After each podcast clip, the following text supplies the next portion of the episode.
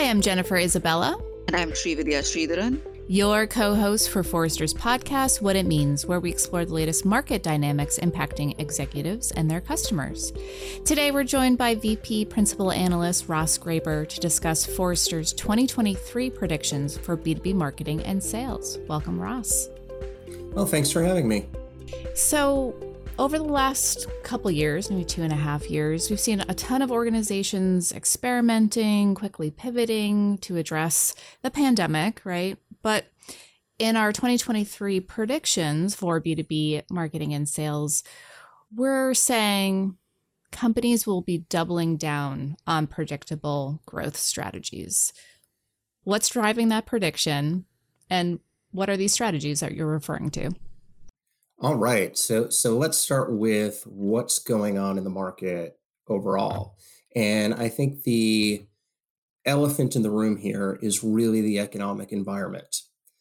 We have to acknowledge that B2B organizations are experiencing continued fears of inflation. There's weakness in the stock market, there's tightness in the labor market, supply chains have been upended. So businesses are seeing all of this as a concern. And amid this type of uncertainty, what do we try and do as business leaders? We look for things that are predictable. And when organizations are looking for predictability, they tend to look back to what they know and they know their customers, especially if they're doing their jobs well. So we're expecting to see B2B organizations really focus on their existing customer base as a way to get stability in their growth strategies. So, Ross, how does that manifest itself? Uh, you know, can you talk? Uh, you know, one of the predictions uh, hits right at the center of this. How does that customer focus come out? So, what we're expecting is for B2B leaders in marketing and sales to really double and triple down on their customer base and one of the things that we're expecting is organizations are going to be really focused on concepts of customer health. Now, if I'm going to be focused on customer health, I've got to do a better job at understanding what that is. And there's no way to understand that unless I measure it. And that may sound um, really fundamental. But one of the things that surprised us over the years especially from the marketing leadership standpoint, is that organizations have not been nearly as focused on measuring customer health as they should have. We studied this and seen that only 10% of CMO dashboards have been featuring a customer health metric. So, if I'm leading a business and I'm saying, you know what, our strategy for growing is to focus on our customers, that means we've got to do a better job paying attention to how healthy our customers are. And that's why we're predicting CMOs are going to triple the amount of focus they place into customer health. And they'll do that by increasing the frequency at which it appears on their leadership dashboards because that gives them the cue that this is something they want to actively manage. Is there a little bit of nuance here, though, Ross? Like, it's not just all customers, right? It's the be- your best customers or your most ideal customer, right? Not all customers are created equal. There absolutely needs to be some nuance to it. Uh, now, one of the things that we're expecting is that organizations are going to place more of their energy against understanding their ideal customer profiles, their ICPs. And it's one thing to understand what that profile is, it's another thing.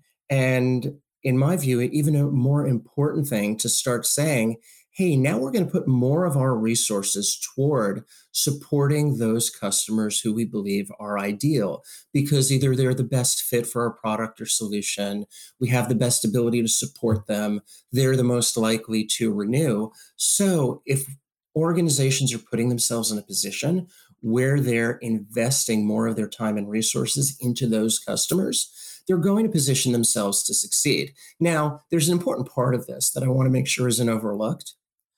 When I decide who my best customers are and I give them more resources, there is an implicit flip side to that equation, which means there are going to be some organizations that businesses are currently seeing as their customers who may be getting a little bit less support than perhaps they had in the past because we always have to make resource choices. In the long run, that's probably going to be a better strategy for these organizations because they're placing their bets against the customers they have the greatest chance of winning with. So sounds like what the year ahead, you know, is some tough choices to make when it comes to, you know, the customer base for B2B marketing and sales leaders. Absolutely. This is this is always a tough choice because we're making decisions about where resources get applied. Although I think we've all seen ourselves in situations where we are plowing money, resources, support into customers who are never going to be well served by the types of offerings that we're providing. And I think organiz- for B2B organizations to succeed, they've got to be really introspective in terms of the places where they're most likely to deliver hugely satisfying experiences. So, I imagine one important lever in this conversation is technology. We know the marketing and sales technologies here, the rev tech stack, as we would call it, are going to play a key role in engaging with those best customers. Can you tell us a little bit about how B2B marketing and sales leaders will think about technology in the upcoming year?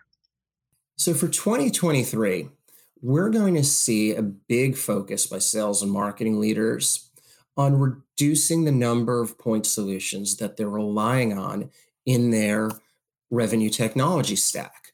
We've seen huge growth in this area over the last few years.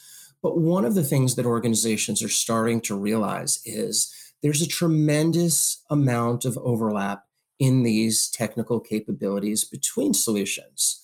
And that overlap is sometimes undermining the experience of buyers and customers because as the technologies overlap, they support processes that overlap, it starts to mix the messages that are going out to our buyers and customers. And if you think about a scenario where perhaps an organization is using their sales engagement platform, their marketing automation platform, their ABM platform, all to deliver parts of the experience to their buyers and customers, if those are not well managed and well aligned, they start to deliver conflicting and competing messages. What I expect to see is we're going to see some simplification here. We're going to see organizations um, not only save some costs by reducing the number of point solutions in their stack, but they're going to focus on streamlining that experience that gets delivered to their buyers and their customers. So, Ross, do you think this simplification in the revenue stack, the marketing and sales stack, um, would have happened anyway, or is the you know the conditions that you laid out upfront in terms of the pressures that they're facing is that accelerating this? So I think there's always been a reckoning on the horizon, but amid economic ex- uncertainty, I think it's pushing it a little bit closer to the forefront. It's making organizations arrive at some tougher choices faster around which technologies really need to be core to their processes and which ones they can do without and rely on other solutions within their stack to make sure that really strong um, interaction, really strong delivery is happening with their customers. So, Ross, what you're saying about um, you know our technology prediction here is they're going to shed you know some of these point solutions. What does this mean for the uh, the vendors? Yeah. So one of the things that we're expecting is it's really these small providers of point solutions who are going to have the most risk in this environment. Because as organizations are finding that some of the larger platforms that they're using are accounting for let's say 80 90% of the capabilities that the organizations require it's going to be those smaller point solutions which are most on the chopping block. However I don't believe that those smaller providers are helpless because if we're looking at this environment where there's a lot of sameness and capabilities, it's really those vendors who have managed to build the strongest relationships with their customers over time and really demonstrated proficiency and understanding at the core processes that their clients are using to run their business, they're going to have an advantage because, like I mentioned earlier, predictability is a really big thing when economic environments are tough. And as B2B buyers can see that some of their vendors are just highly predictable in terms of the types of experiences and the types of service they're delivering to them as technology buyers, they're going to be more likely to stick with those. Now, there's another angle that we can consider as well, because as the providers of some of these point solutions may be recognizing that they are not capable of supporting an end to end process on their own, there are going to be some huge partnership capabilities to go and work with other providers, perhaps in OEM style setups or, or, or scenarios where they can still get their products, technology solution in front of a customer base who is going to find them truly useful, but to do it in such a way that is much better tied in and tuned in with the full suites or the full range of solutions that their customers are demanding of them. So, Ross, you have a prediction around organizations, B2B sales and marketing. What are what's a change that that you're predicting will come in 2023? Yeah, one of the more controversial predictions that we are bringing forward this year is that we believe the number of demand teams, demand marketing teams reporting to sales, that's going to reach 20%. And that is going to come across to a lot of demand leaders as something that can be really, really uncomfortable. Now, let's talk about why that is, what's going on, and really what that means. Because the way we see it, the concept of alignment always sits at the very heart of B2B. Marketing and sales need to be tightly aligned around buyers and around customers. Now, as more organizations focus on the entirety of their customer lifecycle, those needs for sales and marketing to be aligned, those are only being elevated. Alignment is more crucial than ever. Now, some organizations who right now are struggling with sales and marketing alignment, they may go for what some of us see as a really quick fix, which is hey, let's go and put marketing and sales under the same roof, and alignment is going to magically happen. Now, this is one of those cases where I would be really, really happy if our prediction does not come true. If more organizations realize that alignment requires B2B organizations to come to strong agreements on who their customers are, how we're going to support them across different stages of our of their life cycle, who does what and when, and how we manage the interaction between those internal functions.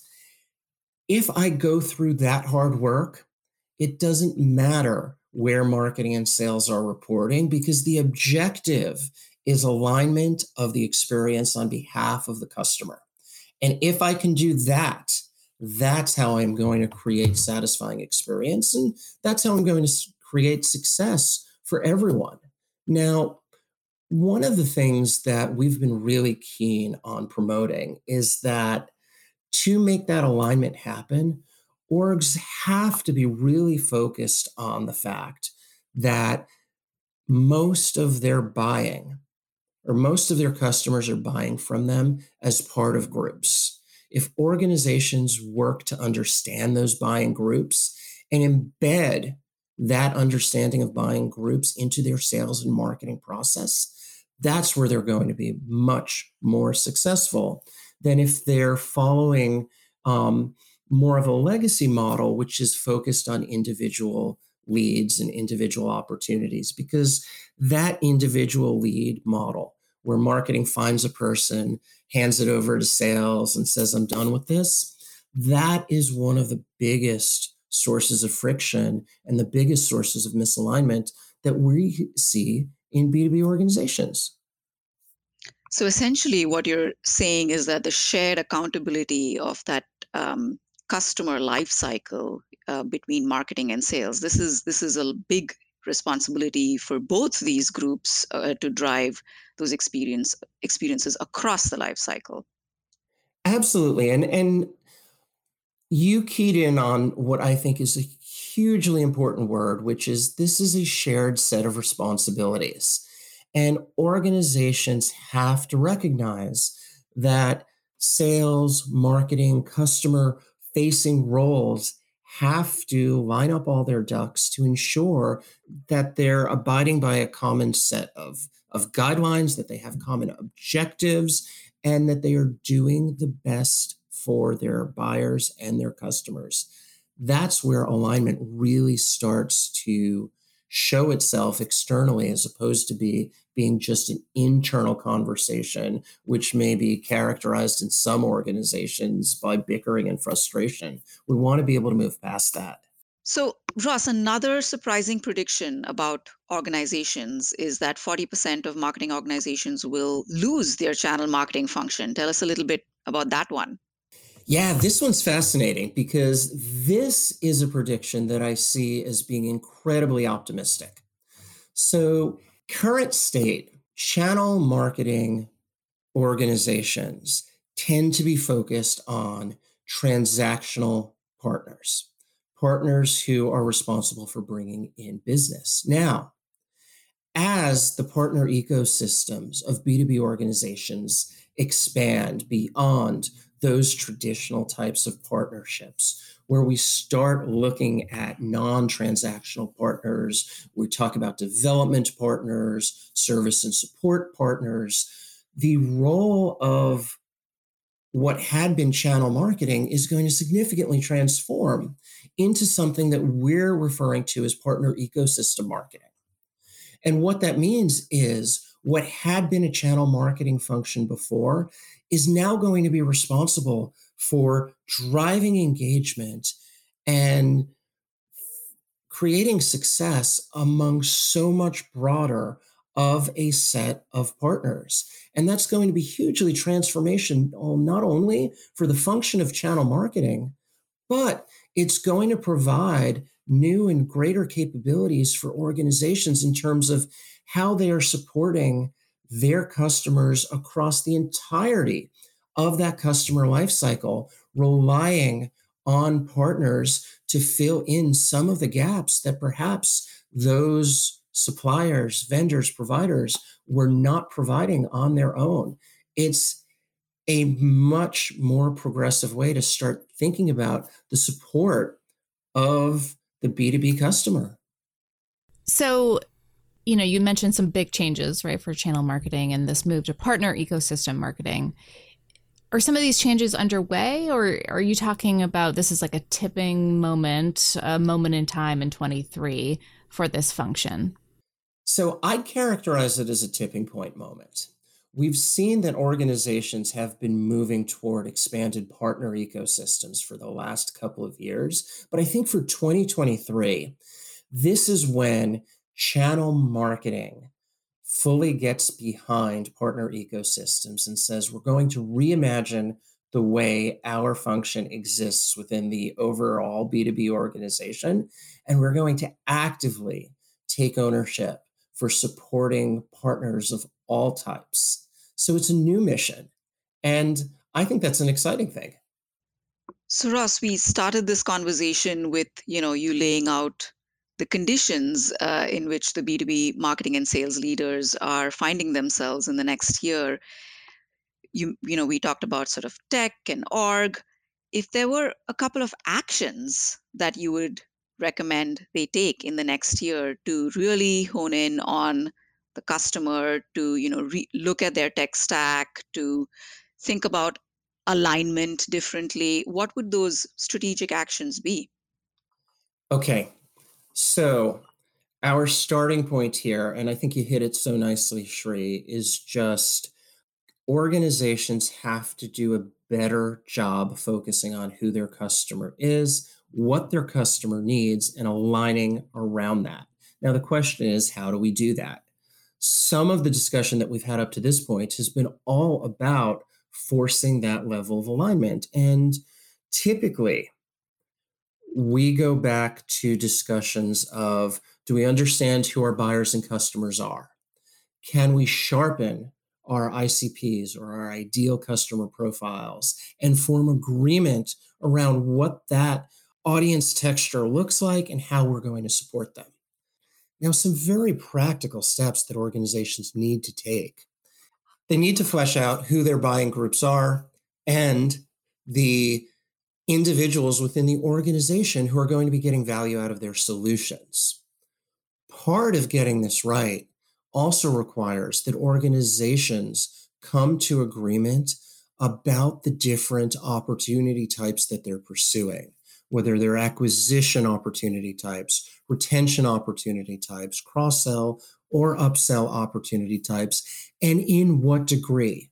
Because with that level of agreement in place, then organizations can jointly determine what type of resources are going to be applied to each of those scenarios.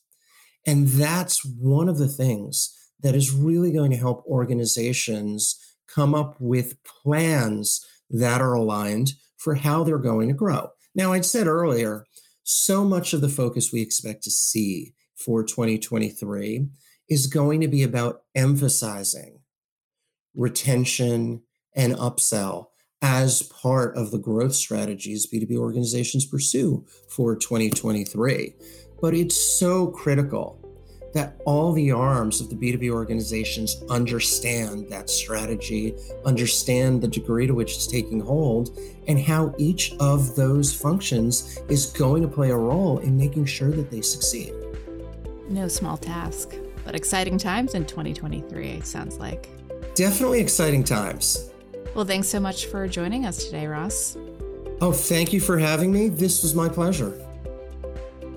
If you like what you heard today, subscribe to Forrester's What It Means podcast on Apple Podcasts, Google Podcasts, or your favorite podcast player. To continue the conversation, follow Forrester on Twitter, Instagram, and LinkedIn, or drop us a note at podcast at forrester.com. Thanks for listening.